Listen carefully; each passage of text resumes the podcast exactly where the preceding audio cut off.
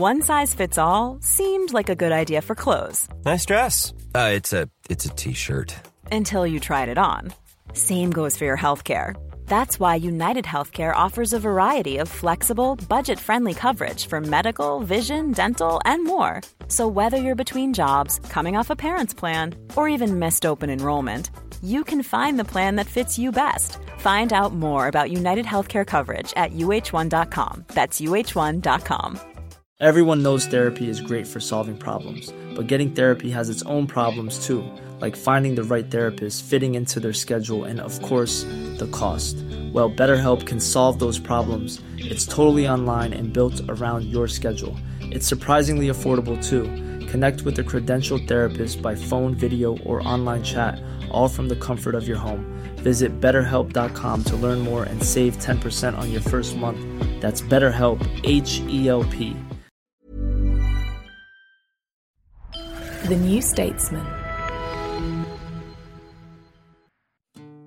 Hi, I'm Anoosh. Hi, I'm Freddie. And on today's episode of the New Statesman podcast, we have a special bonus episode where we speak to Ed Miliband about Keir Starmer's Labour Party conference speech, and you ask Ben about the polling.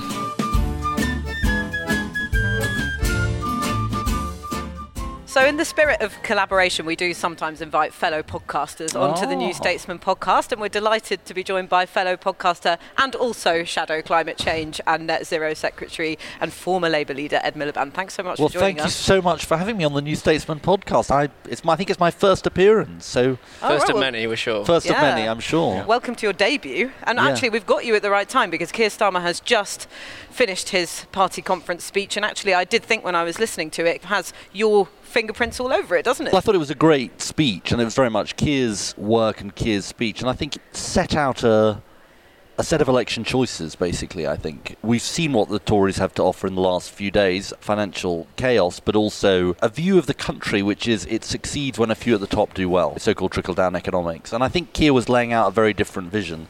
And of course, at the heart of that is how you create jobs in a green econ- with a green economy uh, and an economy for the many, but with green as very much a central part of it. I thought he did a brilliant job. I thought he did a brilliant job content-wise. I also thought he d- it was actually delivered brilliantly. As somebody who's delivered these speeches in the past, they're a, a trial, to put it mildly, and I thought he did great. How do you feel watching those speeches, having done those speeches yourself? Thankful that I'm not doing it. Yeah. No, I thought he did. I thought he did really well, and and I think it's.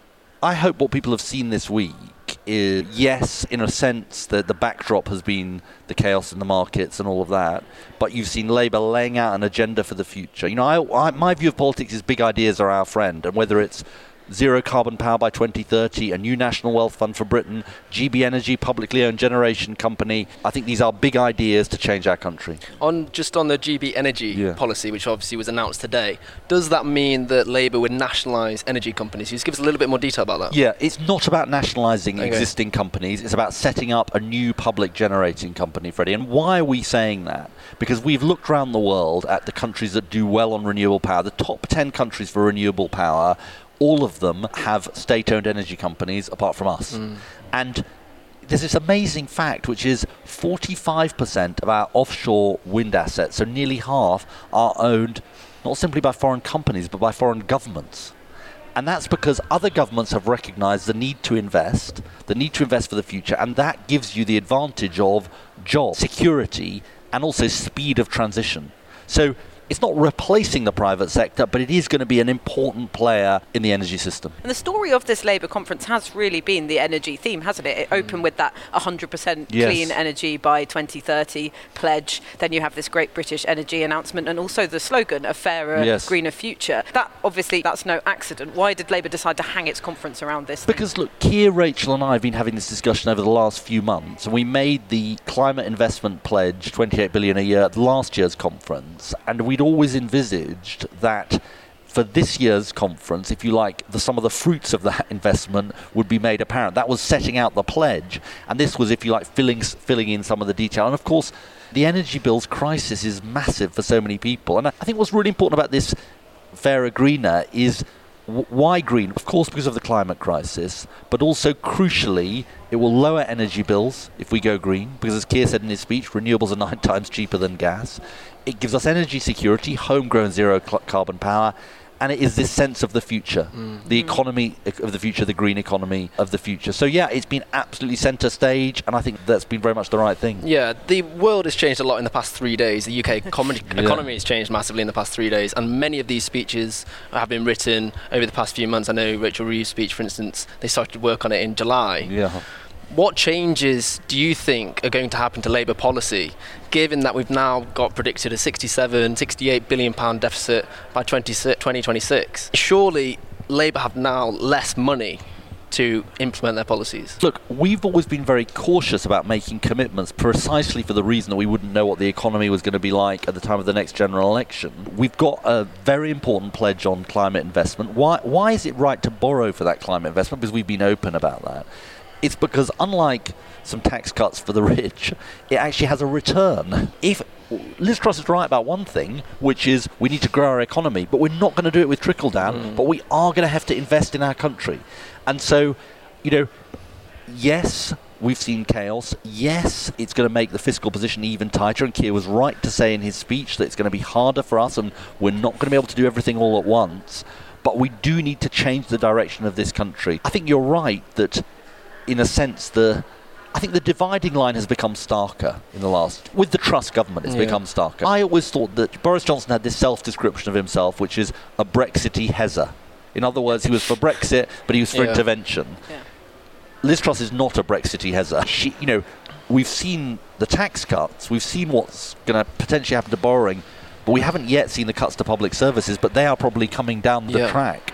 So we've seen a Tory party retreat to very much a pre Cameron right wing Tory party. That makes the divide stark, and the battle lines of the election obviously being drawn. Yeah, and speaking about Brexit, obviously that was a theme that Starmer addressed in his speech. I thought that was very interesting, trying to reach out to those voters and also recognising that many people voted not for reasons about trade or about Northern Ireland, but more as a sense that something had gone wrong and that we need to invest in public services. How how intentional was that? Do you think? How much does Starmer recognise that he needs to? Acknowledge that he voted Remain and also was a key part of Labour's policy of- in Brexit post the referendum, and he has to reach out to those voters Well, who I- potentially were isolated in 20, I uh, thought it was a very powerful. I think you're right to pick up on it. I thought it was a very powerful part of the speech.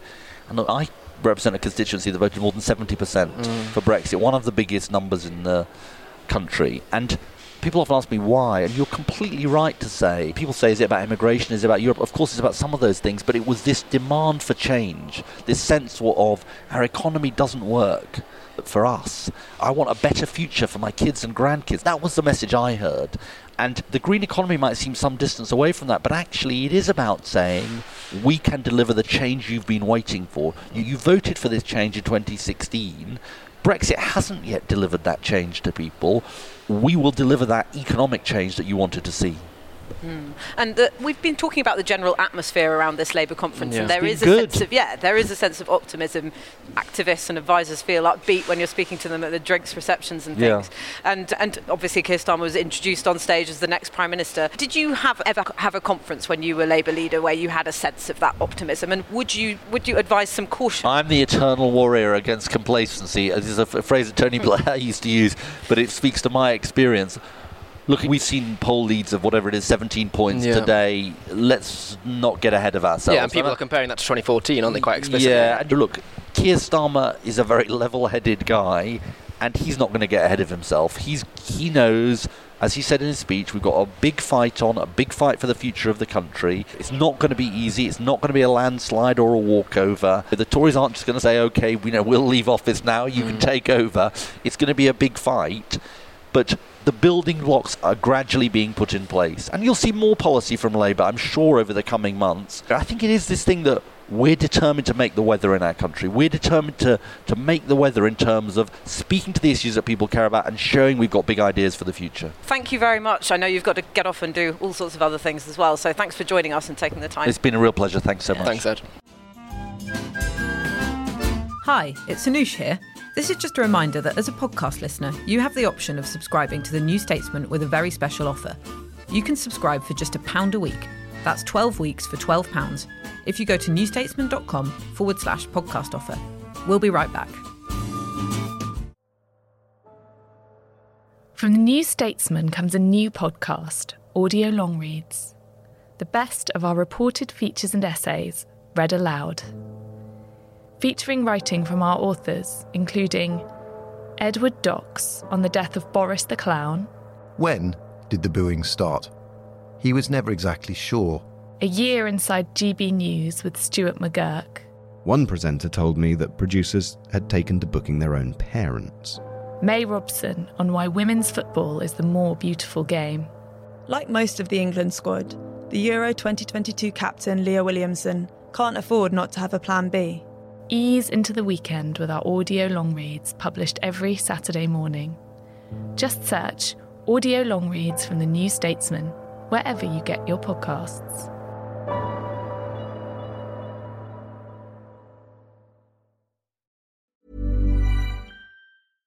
Ryan Reynolds here from Mint Mobile. With the price of just about everything going up during inflation, we thought we'd bring our prices down. So to help us, we brought in a reverse auctioneer, which is apparently a thing. Mint Mobile unlimited premium wireless. Ready to get 30, 30, bit to get 30, bit to get 20, 20, 20, bit to get 20, 20, bit to get 15, 15, 15, 15 just 15 bucks a month. So, Give it a try at mintmobile.com/switch. slash $45 up front for 3 months plus taxes and fees. Promo rate for new customers for limited time. Unlimited more than 40 gigabytes per month slows. Full terms at mintmobile.com.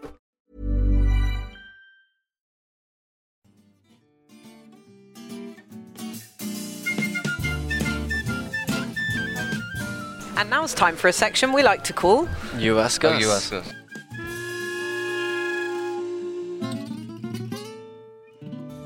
Great, Ben. We're delighted to have Ben Walker actually in person because we don't live in the same city, so we don't usually have you recording with us. But we've got you here to chat about how everything, not just this conference, but what's going on with the economy, is going down with the public. Let's start with Labour. We mentioned on the first half of this episode that big blockbuster Times YouGov poll that put Labour 17 points ahead. I think that's the first time they've been that far ahead of the Tories since 2001. What does it mean? T- pick apart the numbers for Well, us. it's one poll. That's the thing. We always get excited by one Yeah. poll, and we're, we're desperate, aren't we? We're desperate for that meme. Labour is 20 points ahead, and we're getting there, aren't we? But to be honest with you, I always say this to anyone who's getting overexcited. Honestly, look at all of them. Please look at all of them. They may be a, bit, a few days out of date, but just do that. And at the moment, yes, Labour's ahead quite well. Not 17 points ahead, more like 12, more like 13, if you factor in for assumptions like, okay, undecided Tories come back. Or if you factor for things like high Tory turnout. Because YouGov, they have a lot of undecided Tories there. Okay, and they're not going to be like that at the next election. A lot of them may come home. A lot of them may go to other parties. Other pollsters make that assumption, so it's always mm-hmm. worth keeping an eye on all pollsters. So there are 12 points ahead. Yeah. If an election was held today, which it isn't, a Labour would come away with a majority of 30, 40, 50 seats. That's good enough. And let's just bear in mind, they're coming away with that number when they're getting free seats in Scotland. They don't need Scotland for majority anymore. They are running away with it in hmm. Wales and bits of southern England. You want to call it blue wall? Go ahead if you want to. I don't really like the term, but you're talking about those old commuterville Yeah. places like Warwick, Leamington, Stevenage, Rugby. Where else are we talking? But just follow the West Coast and East Coast main lines. These are the seats that Labour are turning red in quite a new way, and it was verified in the local elections. So what we're seeing, it's a perfect storm right now, aren't we? We are literally in the perfect storm. It was raining like nobody's business last night here in Liverpool. It's perfect at the moment, but it won't be perfect come the next election. Yeah, it's very interesting you mentioned Scotland because I think Starmer really went for the SNP in his conference speech, and I think that's one of the first times it's been that explicit. I spoke to some people from Scottish Labour before the speech, and they were very excited. They'd seen an advance statement. They said it had given them confidence to go and face the SNP. They think Starmer's very popular in Scotland, so that's interesting. Even though, as you say, Ben, it's not essential for them at the moment in terms of the polling. The thing with Starmer is that he is better than any previous Labour leader they've had. He's better than the Tories, really. He's doing quite well. Anas Sarwar, rather, is Yeah. actually the best. He's the second hmm. best polling Scottish figure at this present time. Nicola Sturgeon, she's running away with it. She's been First Minister since 2014, and not once has she really dipped into negative figures, with the exception of the furore surrounding her and hmm. Alex Salmond. She really has got it there. She's quite impregnable. So the minute she goes is the minute I think it's all to play for there. Mm. To be honest with you, what Starmer said in his speech, what's very key, no deal with the SNP. Mm-hmm. Okay, maybe that might change when the arithmetic is clear come the next election. But what it says to voters is that this Labour Party is very pro-union. This Labour mm. Party isn't messing around like it was under Richard Leonard or other leaders about the question of independence. This is a party that's very much speaking to you straight. Okay, and sometimes you, you might want to appease the target demographic the focus group voter. But what Starmer did there was he just put his cards on the table and says this is what it is. And voters do like that because voters, they're, they're clever. They don't want to see a superficial politician No. saying, ah, we've got to appeal to everybody and all that type of stuff that we've had for the past 10 years in social democratic parties. This was good. Yeah, and one of the key factors that Starmer's been struggling on is decisiveness, Mm. and that's where Truss always put all their chips on. Is coming out with such a strong policy straight away, even if it wasn't initially popular, to hope that voters saw decisiveness and uh, backed Yeah. her. Yeah. It doesn't seem to have play, paid off, and she's not had the bounce many predicted. No, but you're right. I think Keir Starmer sounding like he can give straight answers to slightly tricky questions. You know, the Scottish question has been difficult for Labour for a long time. It suggests that he is trying to move on from this image of himself as someone who sits on the fence, which I think voters have struggled with in the past. But it's interesting, he made that sort of intervention about the SNP, and he's also been quite clear that he's not interested in talking about electoral reform. This is all because he doesn't want to be accused of stitching things up or making pacts before the election, or being accused of a coalition of chaos. Let's not Mm. forget that iconic line from the Conservatives. But does that mean that things get tricky for him when he does get into power? How likely i- is it, do you think, Yeah. Ben, that Labour will win a, an outright majority according to the I mean, at the evidence pre- that we have at now? present, they've got Predict it. the future, Ben. that was an unfair question. Yeah, so, so it's a perfect time to advertise Britain Predicts. Where's the camera? Okay, hello. Britain Predicts, we have it on the New Statesman, State Yeah. of the Nation. It's a good model. It Mm. tells you how swingy a seat is, and it makes pretty good assumptions. It got Wakefield pretty good, Birmingham and Erdington pretty good. It does well with by-elections when it's not the Lib Dems ruining, ruining the arithmetic, really. but it's currently forecasting a majority for Labour without any bit of tactical voting. Okay, and that's the thing. We know, as I said in the perhaps the crude way, we are a quite we're a nation of swingers now. We are less loyal to our tribal parties than we used to be. Leave, Remain broke that. UKIP broke that. The Green surge in 2015, it wasn't a surge. It was from free to seven percent and then fell back to free. The idea of you voting alternative parties yeah, has made this country a lot more willing to entertain alternative mm. parties, which means tactical voting is a lot more attractive. And at the moment, the modelling excluding that, already has Labour on course for majority. You apply some basic modelling, you probably got a, pretty big Labour majority already. So at the moment, yes, it's fine. There are still problems with the party. Starmer is only likeable because Truss isn't. He really is a standing start. He hasn't really moved around. You have about one in three to sometimes four in ten voters who just don't have an opinion of him. But that, that's a problem. He's still got to set himself out. This speech could change it. This speech could really be it because it, it was quite decisive. Brit, what was it called? Great British Energy, Yep. which is like Great British Railways. Yep. We're going to have more of that, aren't we? It, it, it was good. It was newsy. It was popular as well. It yeah, and you could feel that in the hall. Just sat there, you could see the faces of the delegates very excited about what he was saying. People were jumping out of their seats Yeah. to stand up and applaud him. So I think once you feel that in the room, often that conveys and goes, and it, people feel it around the country as well. Yeah, yeah, I thought that was a bit of a moment. And Mm-hmm. they'd squared the circle of that difficulty that they've had over being accused of weaseling out of renationalising industries as well. They've given yeah, I thought it was think, very interesting that Yeah. Miliband didn't commit or say that this Yeah. great British energy, that they, their new policy, w- he said they wouldn't include nationalising the energy companies. So I think we do have to look at what it is actually going to be then and how it relates to the rest of the energy It's- market. I think it's a clever compromise, Yeah. isn't it? Yeah, for the, for where they are with their activists. Yeah, It's, good, it's good. It appeals to the activists. You just look on Twitter, and I'm not going to name names, but certain sections of left Twitter are actually positive for once about Starmer. That's news. That's progress, isn't it? But also, you've got to just remember this: the public generally support public ownership. But you need to be seen as competent. You need to be seen as being able to do Yep. it. This is the thing about the Labour manifesto of 19 and 17. Individual measures were popular, just like the budget, Kwarteng's budget, some bits of it were popular, but the overall package of it, it wasn't speaking to you. Was it speaking to you of in 17 and 19 a bit more chaotic? You couldn't be trusted to handle the books. So Starmer's, when he's talking about uh, public ownership, he's really got to put across that competent line that he's going to be good about it. And to be honest, in the speech, what did he say? He said, "We can't do good Labour things for a good few years." Yeah. He knows it. I thought it was very interesting. He's aware. I feel as if that paragraph went in there about a day ago. Yeah, yeah. Because they were like, we need to lower expectations a little bit, because as we spoke about in the first half, Yeah. public finances are a completely different place now. And given all their spending commitments, they have to really acknowledge that. Yeah, and actually on that, just lastly, Ben, with public finances in such a state, with the pound crashing, Mm. how has that come about? How has that come across in the polls? disastrous. It's, it's absolutely disastrous. I made this point on multiple podcasts, multiple podcasts ago, which is that we don't appreciate how switched on the public are to the cost of living crisis. I always say this. I'm from a family where apathetic family. They don't vote, and the only thing we whinged about in the good times of New Labour, the good when the economy was growing, it wa- we were still whinging then. Oh, I wish we could win some money, and we'd wish, whinge that now, and we're whinging that during the cost of living crisis. And it's very easy to hear that and think, oh, that's just the country normal, really. But we fail to realise. I think a few of us in Westminster have failed to realise just how switched on the country has been to the cost of living crisis, how it's cross demographic. It's not just the lower incomes, it's all of us, really, who are going to feel some sense of a squeeze. And the pound doesn't help. 80% say the fall is very important. You have a plurality of Tory voters saying they don't have confidence in Liz Truss to handle the cost of living crisis. There is no confidence in any leader out there at present to handle the main issue of the day. That's Starmer's opportunity, but mm, is he gonna? Is he gonna do it? Is he gonna come through? Who Thanks knows? so much for coming on in person, Ben. Very Delighted exciting be to, have here. you. Yeah, thanks for having me. You've been listening to the New Statesman podcast with me, Anoosh Chakelian, and my colleagues Freddie Hayward and Ben Walker, and our special guest, Ed Miliband. We're produced by May Robson, and our music is Devil with the Devil, licensed under Creative Commons. Thanks so much for listening, and don't forget to subscribe and leave us a nice review.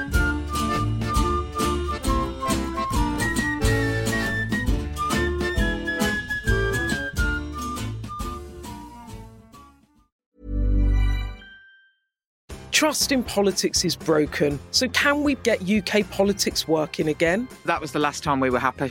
2012. I'm Beth Rigby, Sky's political editor. Join me every week with Labour's Jess Phillips and Conservative peer Ruth Davidson for some electoral dysfunction. This idea of nuance has completely left politics. Together, we'll focus on the policies that could deliver political satisfaction. Follow electoral dysfunction wherever you get your podcasts.